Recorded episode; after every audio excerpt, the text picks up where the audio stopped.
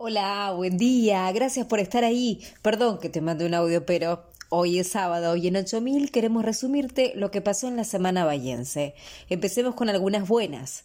María Lourdes Iglesias tiene 11 años y sorprendió a Ayúdale con una cartita y un montón de cuentos para los chicos que están en tratamiento oncológico.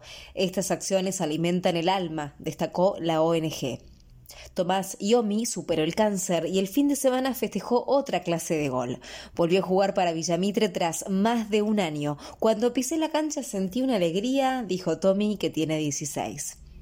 Desde 2018, la ONG bayense Nutrirnos Más distribuyó 650.241 kilos de alimentos, ayudando a unas 5.000 personas por mes. Y en lo deportivo, Luciano Vallejos salió campeón del Estival de Michet. Ahora vamos con otras noticias que no nos gustan para nada, pero están. Todo sube.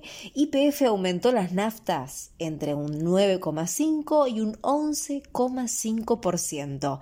Antes de fin de año, el litro llegará a 200 pesos, según advirtió Mario Parigiani, empresario local del rubro. El CREVA anunció que el salario de los bayenses creció 4% en febrero, pero el costo de vida fue de 5,3%. Y hay más. El INDEC informó que la inflación de febrero a nivel país fue de 4,7%, con una suba de 7,5% en los alimentos. Una barbaridad. Por otra parte, seguimos sin tren. El servicio Constitución Bahía fue suspendido hasta que se presente un informe técnico tras el descarrilamiento que dejó unos 20 heridos. Hicimos todos los esfuerzos para juntar la mayor cantidad de dinero, pero es muy difícil en tan poco tiempo, dijo Marcelo Pereira Azzaro, titular de la Sociedad de Fomento Noroeste, que está cerca del remate. También hay crisis en la Biblioteca Rivadavia. Su presidente, Jaime Linares, contó que hoy tenemos 1.500 socios, de los cuales pagan 1.100, cuando en el 85 eran 7.000. Y además no llegan los subsidios de provincia y las bibliotecarias llevan tres meses sin cobrar. Pedimos al gobierno que nos cuide la salud y solo tuvimos represión, dijo el bayense Carlos Panozzo, veterano de Malvinas, tras el enfrentamiento con la policía en las oficinas centrales de PAMI. Algunas cositas más que nos dejaron estos días. Se reunió el Comité de Lucha contra la Trata de Personas. La delegada, Evangelina Castro, pidió no esperar el próximo caso resonante para poner el tema en agenda política.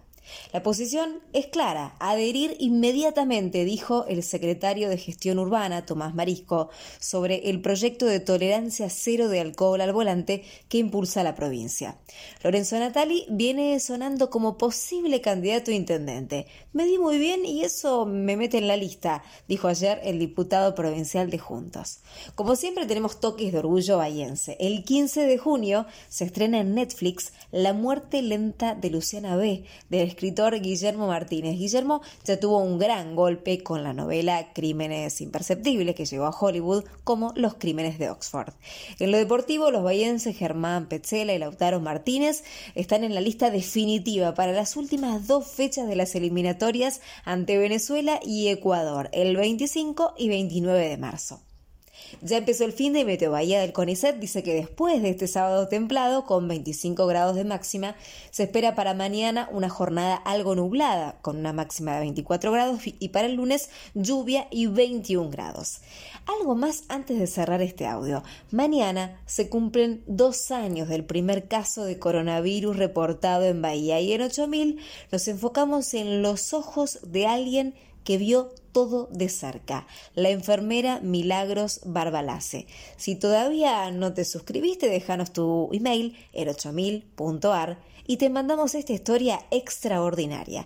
Ahora sí, nos vamos, ya sabéis, nos ubicas en las redes como arroba 8000 Bahía y en el correo orgullobahiense arroba gmail.com. Soy Agustina y me despido. Gracias por estar ahí. Hasta el sábado que viene. Ay, perdón que te mande un audio, pero